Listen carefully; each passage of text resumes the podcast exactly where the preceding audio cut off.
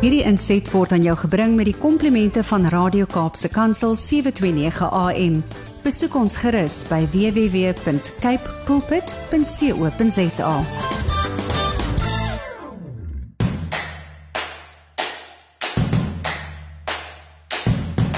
Saterdag die 13de Augustus 2022 en jy is ingeskakel by Radio Kaapse Kansel. Dis net na 7 en ek is Willem van Jaarsveld. Ek is jou gasheer tussen 7 en 8 elke Saterdagoggend op hierdie sender en dit beteken jy luister na Landbou Landskap. Nou van môre gaan ons ons landskap weer saam met 'n vroue gas verken. Maar ons gaan ons landskap 'n bietjie uitbrei. Ons gaan buite die grense van Suid-Afrika ook 'n draai maak. So ek dink vanmôre is is ietsie spesiaal. Ek is baie bly dat jy ingeskakel het en uh, daar waar jy is, hoop ek jy snus en gemaklik. Dalk het jy 'n uh, lekker koppie boeretroos in die hand. Maar wat jy ook al doen waar jy is, hoe jy dit ook al gaan geniet, geniet die volgende uur saam met my asseblief. Ons het vanmôre uh dit goed gedink om weer te gesels met 'n gas wat ons al in die verlede meer ge gesels het. Dis 'n uh, Colleen van der Merwe. Nou Colleen is 'n uh, baie bekende in die uh, dorper en dormer uh kringe in ons land. Sy is een van die uh, ras daai twee rasse se beoordelaars, maar sy's ook 'n kundige op die gebied van om die rasse te verbeter. So, ons gaan vandag weer 'n bietjie met haar gesels.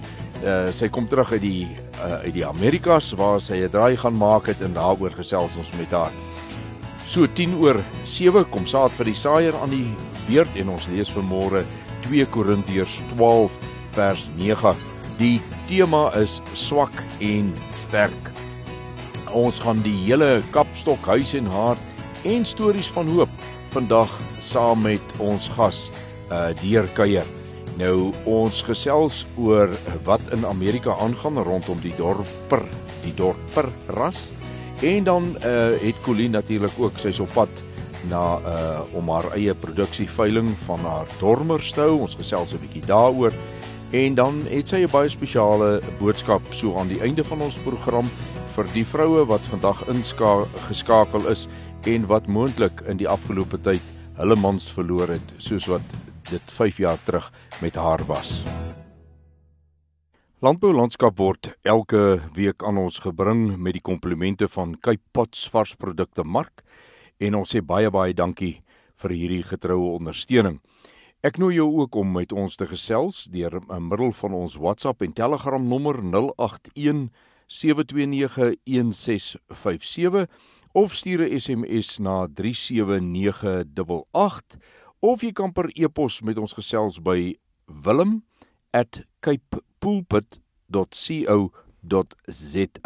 Jy luister na Landbou Landskap op Radio Kaapse Kansel wat uitsaai op 729 AM as ook 729 MW. Maar jy kan ook wêreldwyd na ons luister op die internet. Jy kan inskakel deur middel van ons Facebook skakel. Daar's natuurlik ook op die Instagram platform uh skakels wat jy kan gebruik om by hierdie program en die res van die programme wat hier uitgesaai word uit te kom. Nou ons gaan na die volgende stukkie musiek gaan ons saad vir die saaier hanteer en uh, ek het dit goed gedink om so 'n bietjie te praat oor swak en sterk. Jy weet uh, die vrou word mos nou half genoem die swakkere geslag en juis daarin was die sleutelwoord vir vermôre se 2 Korintiërs 12 vers 9 skrifgedeelte en dan so 'n bietjie iets daaroor dink en vir onsself huis toe vat. Net hierna is dit saad vir die saaier. Dit het nou tyd geword vir saad vir die saaier en ons tema swak en sterk. Ons lees 2 Korintiërs 12 vers 9. En hy het vir my gesê: "My genade is vir jou genoeg, want my krag word in swakheid volbring. Baie liewer sal ek dus in my swakhede roem, sodat die krag van Christus in my kan woon. Nou ons is in Augustus en uh, tradisioneel is dit vroue maand. Daar is ook 'n spreek wat ons gebruik in Afrikaans wat ons praat van die vrou as die swakker geslag. Maar ek lees hier in 2 Korintiërs 12 vers 9 iets wat my laat dink oor hierdie saak. Ons sien dat die uitspraak wat Christus hier maak is dat wanneer ons swak is, dan het hy die vermoë en die geleentheid om sy krag in ons swakheid te volbring. En dan wonder ek maar net, as ek om my kyk en ek sien die kerkbywoning, as ek sien hoeveel vroue dit hulle taak maak om kinders in die woord op te voed en vir kinders te leer wat is goed en wat is kwaad, dan wonder ek of ons nie daarin juis sien hoe hierdie skrifgedeelte in vervulling kom in ons midde voor ons oë en ons besef dit nie aldag nie.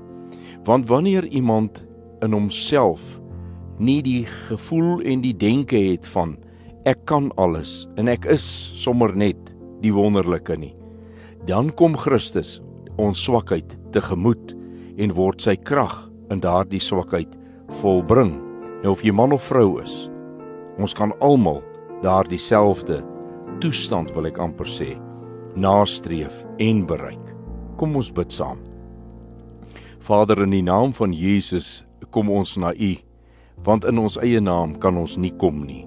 Hy is die enigste wat ons waardig maak om voor U te staan. En ons kom in ons pleit voor U dat U in ons binneste daardie ingesteldheid sal gee wat ons sal buig in ons swakheid voor U die Skepper God dat U deur U seun waardeur alles geskape is ook in ons swakheid U krag kan laat volbring. Jesus, dankie dat hierdie belofte vir ons opgeteken is, dat U altyd beskikbaar is om ons swakheid tegemoet te kom. Ons vra dit in Jesus se naam. Amen. Jy luister na Landbou Landskap en ons gaan in die res van hierdie program so 'n bietjie met Colleen van der Merwe gesels. Nou Colleen het uh, vorige keer aan die program deelgeneem en het sy ons bietjie meer vertel van wat dit behels om 'n beoordelaar van uh, skaaprasse te wees en veral dan dorper en dormer in haar geval. En het sy ook daarna verwys dat sy al in die verlede uitgenooi was om in Amerika 'n bietjie daai boere te gaan help om die ras, die dorperras daar te verbeter. Nou Nicoline, ag, skus, Colleen van Merwe het so pas weer teruggekeer van so 'n besoek aan Amerika en ons gesels vandag oor haar wedervarings daar met die boere en met die ras en sommer 'n bietjie in die algemeen ook hier met haar boerdery in Suid-Afrika wat in die wat daar aan die gang is, gesels sy so 'n bietjie meer met ons vanmôre. Bly ingeskakel. Jy luister na Landbou Landskap en vandag gaan dan my gas natuurlik weer 'n vrou moet wees want ek het aan die begin van hierdie maand beloof dat ek 'n punt daarvan gaan maak om in Augustus maand wat dan nou vroue maand is ook so 'n bietjie die kollig te laat val op die rol van vroue in landbou. En vandag praat ek met Colleen van der Merwe. Colleen is uh, nie 'n uh, nuwe gas op hierdie program nie. Goeiedag, uh, Colleen. Goeiedag Willem en al die luisteraars. Nou Colleen, die vorige keer wat ons gepraat het, jou eerste keer op uh, landbou landskap het ons gesels, soms so in die algemeen want jy's eintlik 'n dorper en 'n dormer boer maar ook 'n beoordelaar en uh, jy uh, doen dit nie net hier in Suid-Afrika nie en behalwe dat jy beoordeel, gee jy natuurlik ook raad om die rasse uh, dan te verbeter en jy was so pas in die FSA op 'n dorper rondte daarso. Wil jy ons so 'n bietjie deur jou wandel in die Amerikas vat?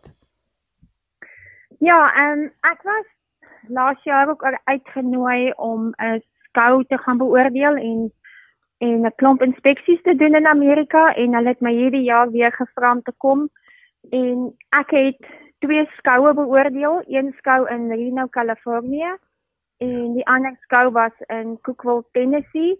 En dan het ek ook ehm um, 'n kursus aangebied in Cookville, Tennessee en dan het ek ook 'n klomp plaasinspeksies gedoen by verskeie boere. So ek het die hele land vol gegaan en dit het my 2 maande geneem. En ja, dit is wat alle ek gedoen het en dit was 'n baie goeie ondervinding en dit het vir my ook ehm um, 'n oorsig gegee oor wat met die dorpers in Amerika aangaan. Nou, ons gaan nou nou 'n bietjie gesels oor uh, waar staan die Amerikaners in terme van die dorperras of uh, wat hoe doen die dorperras daar teenoor Suid-Afrika of sommer ek wil nie regtig vergelyk nie, maar sommer net laat ons 'n idee kry wat elders ook met so 'n bekende ras in ons land gebeur. Maar ek wil jou vra, het hulle ook 'n uh, dorper teelers genootskap in Amerika? Ja, hulle het 'n groot telersgenootskap en soos ek verstaan is daar 'n 1200 na 1400 geregistreerde lede by die dorpertelersgenootskap in die FSA. Liewe hemel. Dis nou die aantal lede. Het jy enige idee hoeveel diere word deur daai lede verteenwoordig? Ehm um, ja, kyk, die baie van die lede waar ek by gewerk het, het nie sulke groot ehm um, groepe skape nie, maar daar is ook lede wat baie groot groepe skape het, soos meer in Texas mm -hmm. is daar baie groot boere. Dan gaan jy op na die noorde waar mense nie sulke groot kuddes het nie, maar dit is vir daardie mense ook 'n passie om met die dorpers te boer en verseker wil hulle die ras vorentoe neem. Ek doen hulle dorper boerdery net ekstensief? Is dit 'n mengsel van intensief en ekstensief? Hoe doen hulle dit? En ek sal sê meer in Texas is dit ekstensief want die toestande daar is is baie keer ariede toestande en maar as jy opgaan na die noorde raak dit al hoe meer intensief want die reënval raak hoër.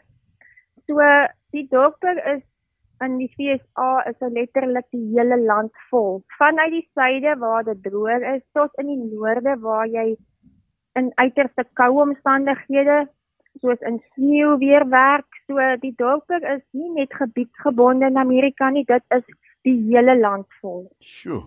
Nou hier by ons uh, uh, en jy moet my nou reghelp as dit nou al intussen verander het, maar ek weet daar was 'n stadium wat uh voerkrale byvoorbeeld, die intensiewe voerders, kom ons noem dit so, wou nie graag 'n uh, suiwer dorper lammers gehad het daarvoor nie. Hoe doen die ouens dit in Amerika? Uh voer hulle die die suiwer ras? Ehm um, hulle wil hulle ook nie regtig voer nie want die dorper is geteel om direk van speen af en dit is nou omtrent van 90 dae af um op. Wil wil jy die dorper lam direk van sy moeder af bemark? Want hy is geteel nie om 'n voerkraalskaap te wees nie want die dorper oor die algemeen het 'n tipe van 'n lyfvet en ek dink dit is hoekom die dorper ook so goed doen van al die toestande wat hy ingesit raak is omdat hy 'n tipe uit 'n lyfvet oor sy hele liggaam wat vir hom in swaar tye beskerming en reserves bied en ek dink um, omdat hy die lyfvet oor sy liggaam het, is dit nie 'n ras wat jy in 'n voerkraal moet sit nie want onmiddellik as jy hom in 'n voerkraal sit, dan is die die lam geneig om vinnig oorvet te raak. So dit is 'n baie ekonomiese dier want jy wil hom so vroeg as moontlik bemark en jy wil min kostes aan hom spandeer. So ons steel hom om in goeie toestande moet jy daardie lam direk van die moeder af kan bemark. Ja Colleen, ons gaan nou gou 'n vinnige breekie neem en dan hierna gaan ons verder met die gesprek oor dorpers. In die volgende gedeelte van 'n landboulandskap gaan ons met Colleen van der Merwe gesels oor die voorbereidings wat 'n mens tref om 'n ordentlike produksieveiling veral as dit 'n produksieveiling van stoet diere is wat jy aanbied. Wat gaan alles in daardie voorbereiding? Dit is net interessant om te weet hoeveel drama agter die skerms gebeur en hoeveel dinge aan aandag gegee moet word. So as jy daarin sal belangstel, luister gerus in die volgende gedeelte wat huis en hart is, gaan ons so 'n bietjie weier praat daaroor en dan daarna gaan eh uh, Colleen vir ons die program afsluit met eh, 'n uh, storie van hoop, 'n uh, soort van getuienis, 'n bietjie raad, inspirasie wat sy van haar kant af gee uh vir vroue wat in landbou staan en baie spesiale omstandighede beleef. In landbou landskap is die gas vandag natuurlik Colleen van der Merwe. Nou Colleen uh, as ek het al agtergekom as 'n mens jou lekker wil laat gesels, dan moet 'n mens oor skape gesels en veral dan die twee rasse wat jou baie na in die hart lê, maar ek wil so 'n bietjie meer aanhou oor die dorper praat omdat jou ehm amper sê ek nou jou trip. Ja, maar jou besoek aan Amerika het het gegaan oor die dorpers en jy het so in die vorige gesprek aan die einde jy jy's nou vir ons gesê waarom uh, voerders nie die die suiwer dorper uh lam graag in intensiewe uh, voertoestande sit nie. Nou ek weet hier by ons het ons gesê ons steel fox terriers dan gebruik ons die kruisras tussen die dorper en dan nou enige van die woltipes om die redes wat jy gegee het uh wat hom nou nie lekker laat voer nie dan effens te te werk. Doen die Amerikaners 'n soortgelyke ding dat hulle hom baster met een of ander ander ras en indien so watter ras? Ja. Ehm um, hulle doen dit verseker. Ek dink net op hierdie stadium die dorper is die vinnigste groeiende ras kaapras in Amerika. En ek dink net op die stadium het hulle nog nie uit my oogpunt die dorper genoeg bemark in Amerika nie, maar hulle begin verseker die dorper as 'n kruisras ehm um, gebruik veral op die Kataden waar hulle besef daar is nie 'n ras in Amerika wat kan vleis produseer soos die dorper heidaglik nie. So.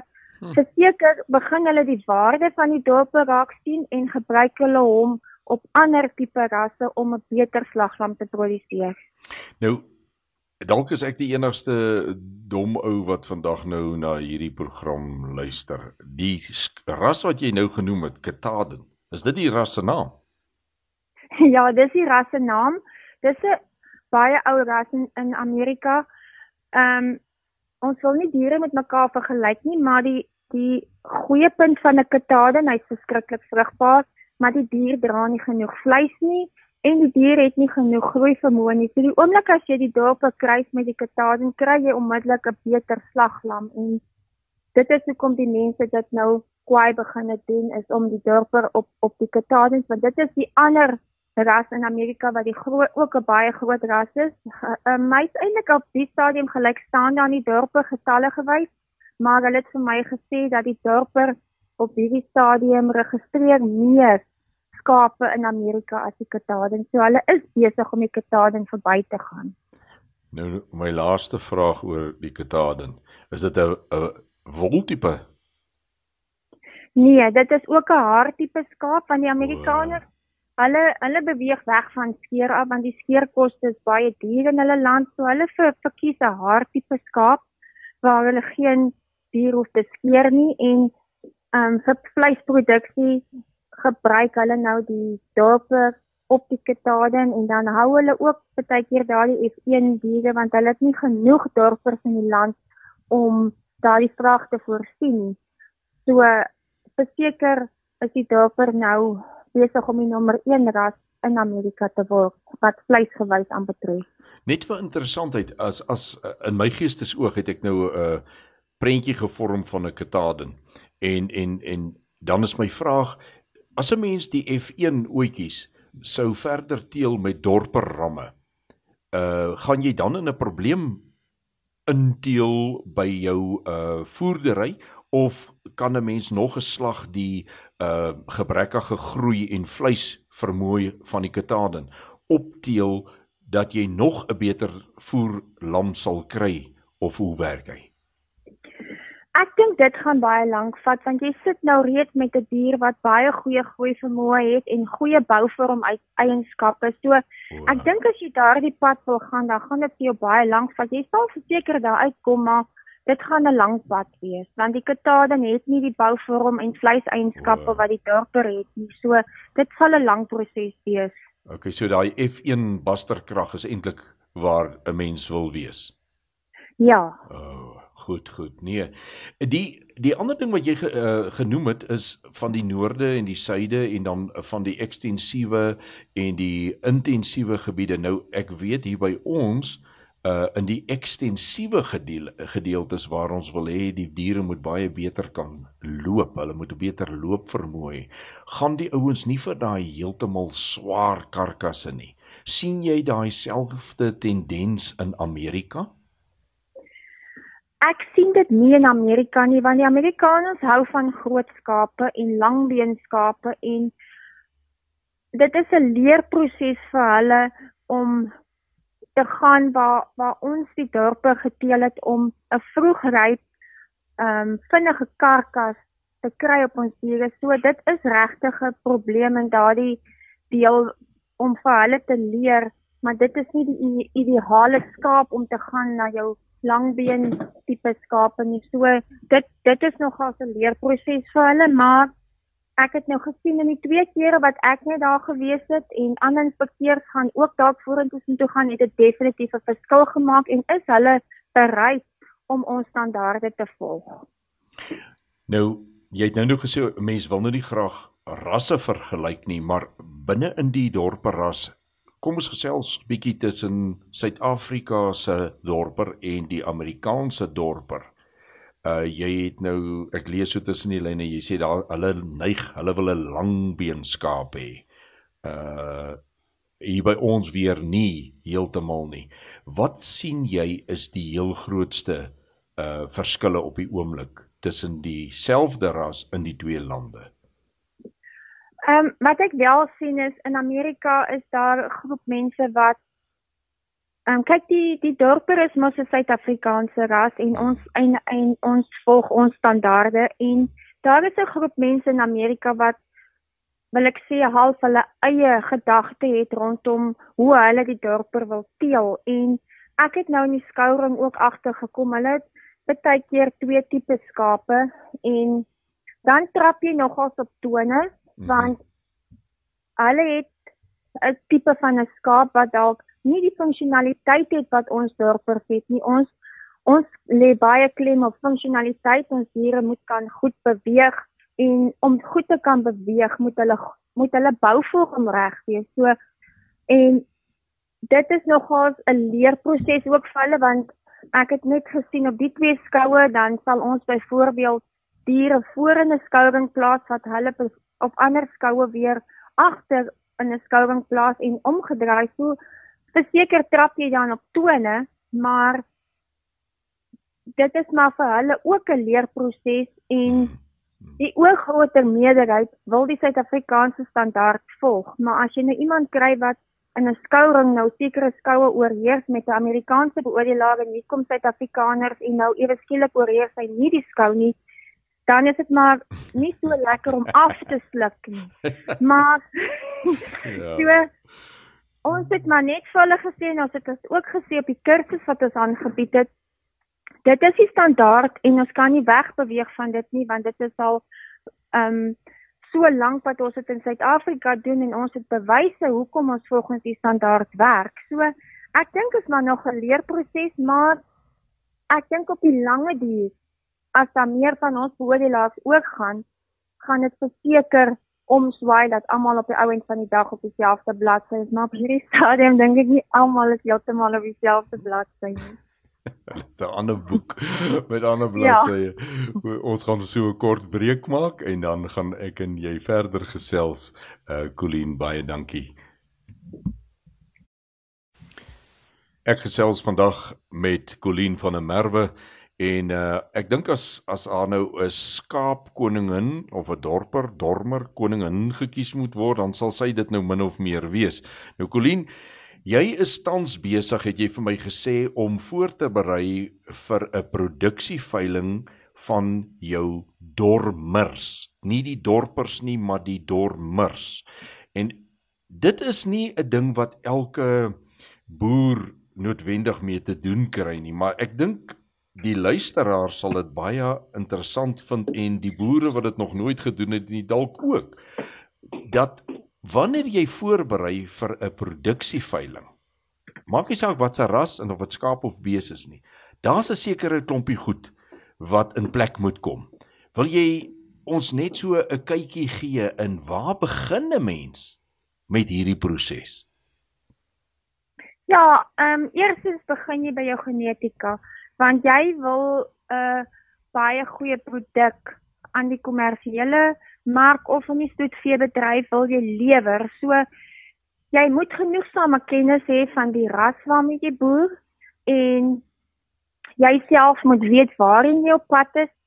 So om daardie doel te bereik is daar verskriklike baie kennis wat daarin gaan en baie voorbereiding vir om die dier die dag op die veiling te kry. So as jy begin met jou genetika, moet jy maar moet jy baie mooi kyk watter diere jy inkoop, watter diere jy op veil, op veilings wil sit. So en wat die veiling aanbetref, ehm um, die veiling word onder beskerming van die Dormerteelers Genootskap gehou en dit sê dat al die diere, die diere wat aangebied raak op die spesifieke veiling genotipies en fenotipies aan sekere standaarde voldoen. So wat dit beteken is fenotipies kry jy inspekteer onafhanklike inspekteur om die diere wat op die veiling aangebied word te inspekteer. Dan jy kry hulle twee keer en hulle besluit of hierdie diere aan al die funksionele eienskappe en bouvormeienskappe voldoen om aan 'n kommersiële boer of aan 'n ander stoetboer verkoop te raak en genotipies word daar rekord gehou van hierdie diere en daar word 'n blabsyfer aan elke dier toegeken en daardie blabsyfer moet ook aan sekere standaarde voldoen om daardie dier die dag op die veiling aan te bied. En dan wat jou ramme aanbetref, al jou ramme moet 'n vrugbare sertifikaat hê wat gedoen is deur 'n veearts. So die dag wanneer daai ram op die veiling kom, word hy as vrugbaar gesertifiseer en al die ramme daar word bloed getrek van elke ram. Dit word weggestuur en daar word ook gekyk dat die ram vry is van Brucella ovis so mhm. elke ram is vry van Brucella ovis wat jy gesê aangebied raak. So dit is al die vereistes min of meer wat al die diere moet aanvoldoen die dag as hy op die veiling kom en dit word onder beskerming van die genootskap aangebied wat ek voel baie belangrik is want dan net daardie koper het al die inligting van die dier wat ja, wat aangebied word. Nou vir my is dit interessant dat jy toe jy sê mens begin by genetika en as jou veiling in September 2022 is, beteken daai woorde van jou jy het nie in 2021 Augustus maand begin om na genetika te kyk nie, want om 'n goeie blipwaarde te hê, om die fenotipe, die genotipe, al daai goede reg te hê, het 'n klompie jare terug al begin die proses van die regte seleksie of die regte keuses van waarmee begin ek, wat koop ek in en daarna konstant 'n verbetering in albei fenotipe en genotipe met die insit van nuwe ramme, dalk 'n ooi hier en daar bygekoop en dis meer. Jy praat van 'n baie lang proses. Ja, dit is 'n sekere baie lang proses. Ek sê altyd vir die mense, genetika gebeur nie oornag nie. Dit is 'n langtermynproses en dit ek voel elke persoon wat 'n stoeteler is, moet 'n passie vir dit hê want dit is 'n langtermynproses wat ehm um, jy dit vat so lank want ek as die die lammers wat nou aankom by my is al volg die volgende jaar se produksieveiling ja. se lammers is al gebore. So ja, ja. jy moet so mooi beplan wat paar jy met wat om nog te verbeter en jy wil die heeltyd verbeter op jou eie goed want ek sê altyd daar's altyd kanse vir verbetering. Jy kry nie die perfekte dier nie. So hmm. die hele tyd soek jy vir genetika om jou kudde te verbeter en jy hou nooit op daarmee nie. So dit is regtig 'n baie lang proses. Nou vir die nou se produksieveiling. Dit is jy moet kies wie gaan die afslaers wees wat jou produksieveiling vir jou aanbied. Jy moet kies waar moet dit gebeur. Daar moet fotos geneem word, daar moet bemarking gedoen word. Dis nogal 'n mondvol. Ja, dit is 'n verskriklike proses want om daar is vreeslik baie veilinge wat gehou word deur die loop van die jaar. So jy moet presies jou omgewing kies waar jy dink die beste is en dan moet jy kyk 'n veilingsmaatskappy wat jy dink wat die pad saam met jou kan loop want dit is vir my baie belangrik.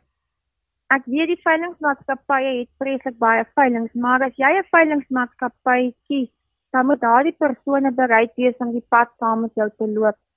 En jy moet weet jy word ondersteun deur hulle want jy kan baie keer dis mak ek wil nie sê dis maklik om die produk te lewer nie mm. maar dit voel vir my baie keer dis baie keer nog moeiliker om hom verkoop te kry want die mark is baie keer vol ramme en mm. jy moet jy moet 'n baie goeie produk lewer en ek wil ook altyd 'n goeie produk lewer ek wil 'n ram aan iemand verkoop wat ek voel kan waarde toevoeg dit moet 'n ram wees wat ek vry staan om om te wil ehm um, gebruik. Ek wil nie ehm um, soos op my veiling het ek byvoorbeeld net toetramme gesit. Ek het gedink ek wil nie kommersiële ramme opsit nie. So ek wil graag die boer wat by my koop of die stoetteler maak nie saak nie, moet kan genetiese vordering in sy eie kudde ook waarneem. Absoluut. Dit is vir my baie belangrik. Absoluut. En nou gaan ek veiling toe En daar's 'n klomp ramme wat my deurmekaar maak. Ek weet nie wat een om te kies nie. Is dit nie makliker ek gaan plaas toe en ek gaan koop 'n ram daar? Daar's minder ek soek sommer daar uit of wat nie.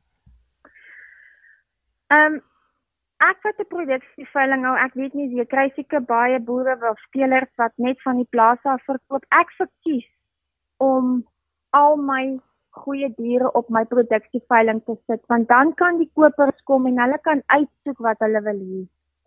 So En as hulle wil raad vra, is ek vry om raad te gee, maar vir my is dit beter om al my beste genetika op 'n veiling te sit en dit oop te gooi vir die kommersiële boer om te kan sien die dag van die veiling dis wat ek kry want op die plaas raak dit moeilik want wie kry jy eers om jou beste te koop. Ja. So ek verkies 'n produksieveiling. En natuurlik soos jy nou nou gesê het, alles wat daar aangebied word is op rasstandaarde gekeur deur onafhanklikes. Hulle opinie is ook aangebied vir die koper. Dis nie net jy wat sê hierdie is 'n goeie ram omdat jy hom verkoop wil kry nie. Nee, verseker, hulle kan ehm um, ek het daar soveel ander inspekteurs wat kom en die diereklas, so dit is nie net my opinie nie, dit is ander inspekteurs se opinie ook wat baie waardevol is en ek dink dit is 'n objektiewe mening ook vir die koper. Wonderlik, dit maak eintlik die keuse weer 'n bietjie makliker. Colleen, ons gaan na die breek weer gesels, dan gaan ons nou nie heeltemal oor skape gesels nie, maar 'n luisteraar bly ingeskakel net hierna gesels ek en Colleen so 'n bietjie iets spesiaal vir die vroue. Nou soos uh, ek wou amper sê tradisioneel dan gesluit ons altyd hierdie program af met iets wat positief is. En ons het almal al agtergekom dat die laaste tye uh, het dit maar met COVID gebeur dat daar baie boervroue is wat uh, alleen gelaat is met 'n boerdery en baie belangrike keuses, ingewikkelde besluite wat geneem moet word so na die wegval van haar man. Colleen, jy het 'n klomp jare terug eintlik in daardie selfde proses gekom met die uh heengaan van jou man en ek dink kom ons gesels deel 'n bietjie ek wil nou nie sê jou getuienis nie maar praat met boer uh, boervroue wat in so 'n situasie is. Hoe leef 'n mens die volgende dag, die volgende week, die volgende maand en dalk die jare daarna? Ehm um, ja, ek ek het my man verloor omtrent 5, 6 jaar gelede. Ek dink net my situasie was dalk bietjie anders as die gewone boervrou wat net 'n boer se vrou is omdat ek my hele lewe lank het ek geboer en ek wat presies geweet wat op die plaas aangaan en toe dit toe dit die dag met my gebeur het ek was daar geen twyfel van my om aan te gaan met die boerdery nie. Hmm. Ehm um, so ek is 'n passievolle boer en ek sal dit altyd wees, maar ek het besluit ek gaan aan met die boerdery en dit is nie maklik om net aan te gaan nie. Dit dit klink nog maklik as ek sê ek gaan net aan daarmee, maar jy gaan deur 'n tipe van 'n proses en dit vat tyd. Ek dink nie jy moet jouself forceer om vinnig deur iets te werk nie, maar jy kan jouself dit is baie in jou kop en my geloof het my ook letterlik deurgedra. As ek nie my geloof gehad het nie, dan was dit maar baie moeiliker geweest hmm. en ek het my geloof gebruik en ek het 'n ongelooflike ondersteuningsnetwerk met my familie. Dit het my gehelp. Hmm. En op die ou einde van die dag, dit alles gebeur met tyd. Jy moet dit nooit forceer nie en dit het vir my gehelp om aan dit vas te hou en op 'n kom moet jy self met jouself werk en en sê gaan ek in in, in as dit of gaan ek voort en ek het net besluit ek gaan voort het maar met die tyd deur al gewerk en so het ek my aan aan gekom en ek is die Vader, liewe Vader, baie dankbaar dat ek vandag hier kan wees en ek gaan baie goed aan. Ek uh, weet nie daar's nou 'n bietjie van 'n stering erns op ons lyn, maar uh, wat ek jou wil vra, daar het 'n stadium gekom wat jy 'n besluit moes geneem het. Uh gaan jy aan op die plase in die distrik waar jy was en dis meer om toe te besluit om dit te verander. Het jy baie mense raad gevra? Het jy net daaroor gebid? Hoe het jy dit benader? Wat het jy gedoen? Kyk, Die veiligheid op die plase waar ek geboer het is definitief 'n faktor en ek nadat ek statistieke gesien het ongeveer 3 jaar gelede en dit was ware statistieke het ek besef ek sal dit definitief in ag moet neem want dit help nie ek sit daar en ek is so blootgestel aan 'n plaasaanval en dit is net ek en my dogters is, is op die plaas en ek het net besluit Colleen jy sal nie nou net aan jouself kan dink nie. Nou is dit jy en jou kinders en wat doen ek die dag as so iets met my moet gebeur en ek het dit het my letterlik 2 jaar gevat om tot die besluit oor te gaan dat ek is nie seker of dit gaan beter raak nie maar ek wil myself nie meer so blootstel nie en het ek besluit ek verkoop my grond en ek het ek het finansiële raadgewers ingewin. Ek is nie nog nie oud nie, so ek moet aan die my toekoms ook dink en aan my kinders se toekoms en dis ek sê dit het my 2 jaar geneem en ek het dit was van die moeilikste besluite wat ek in my lewe moes neem. Ek het oor daardie besluit ek het baie lank gevat om daaroor te kom maar ek het ook vir die Here gevra Here sê my wat moet ek doen? En ek het en so het ek daardie gewerk en so het ek die besluit gemaak het het ek besluit hier maak ek nou die boek toe en ek sal moet positief aanbeweeg en ek het net dit verkoop maar ek het besluit om al my genetika uit te hou want dit is iets wat ek nie weer kan gaan koop nie. Dit is iets wat ek opgebou het. So ek het my dorperstoet en my dorperstoet het ek uitgehou. Die res het ek verkoop. Mhm. Ehm um, maar soos ek sê, dit was nie maklik nie. Dit was vir my baie baie moeilik en om jou hele lewe lank op 'n plaas te bly, skielik moet jy na 'n dorp toe trek. Dit dit dit het maar moeilik gegaan. Maar ek is daardeur en soos ek sê, dit gaan baie goed met my en ek gaan nog steeds aan met my stoeterye net op 'n ander manier. Colin baie baie dankie dat jy bereid was om so pad langs met ons te deel wat eintlik baie diep hartsake is. Baie baie dankie. So 'n vroue maand uh dink ek het jy ook op jou beskeie maniere bydra gelewer om vir vroue 'n boodskap van hoop en 'n boodskap van wees sterk en vol moed en vol geloof en neem die besluite al is dit moeilik en leef voort want jy leef nog steeds voluit voort en jy geniet nog steeds jou diere. Baie baie dankie vir jou deelname aan hierdie program vandag. Dis my plesier, baie dankie. Dit was dan Colleen van der Merwe wat vir ons hierdie program afgesluit het. Die hele program lekker met haar gesels. Dit's altyd lekker om met haar te gesels en ons is net hierna terug vir die laaste deel van landbou landskap.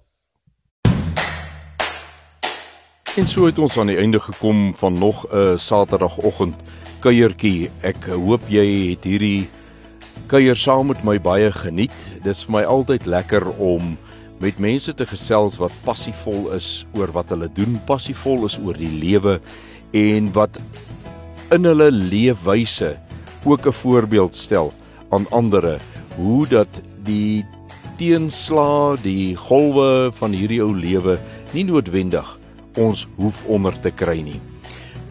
Radio Kaapse Kansel nooi jou om volgende Saterdag tussen 7 en 8 weer by ons aan te sluit vir nog 'n landboulandskap kuiertjie.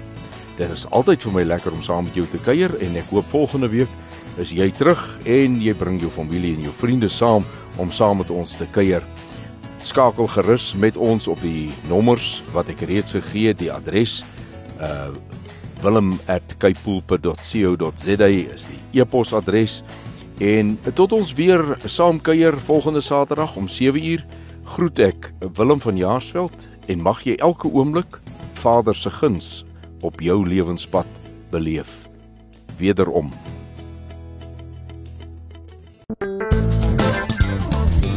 Hierdie inset was aan jou gebring met die komplimente van Radio Kaapse Kansel 729 AM. Besoek ons gerus by www.cape pulpit.co.za.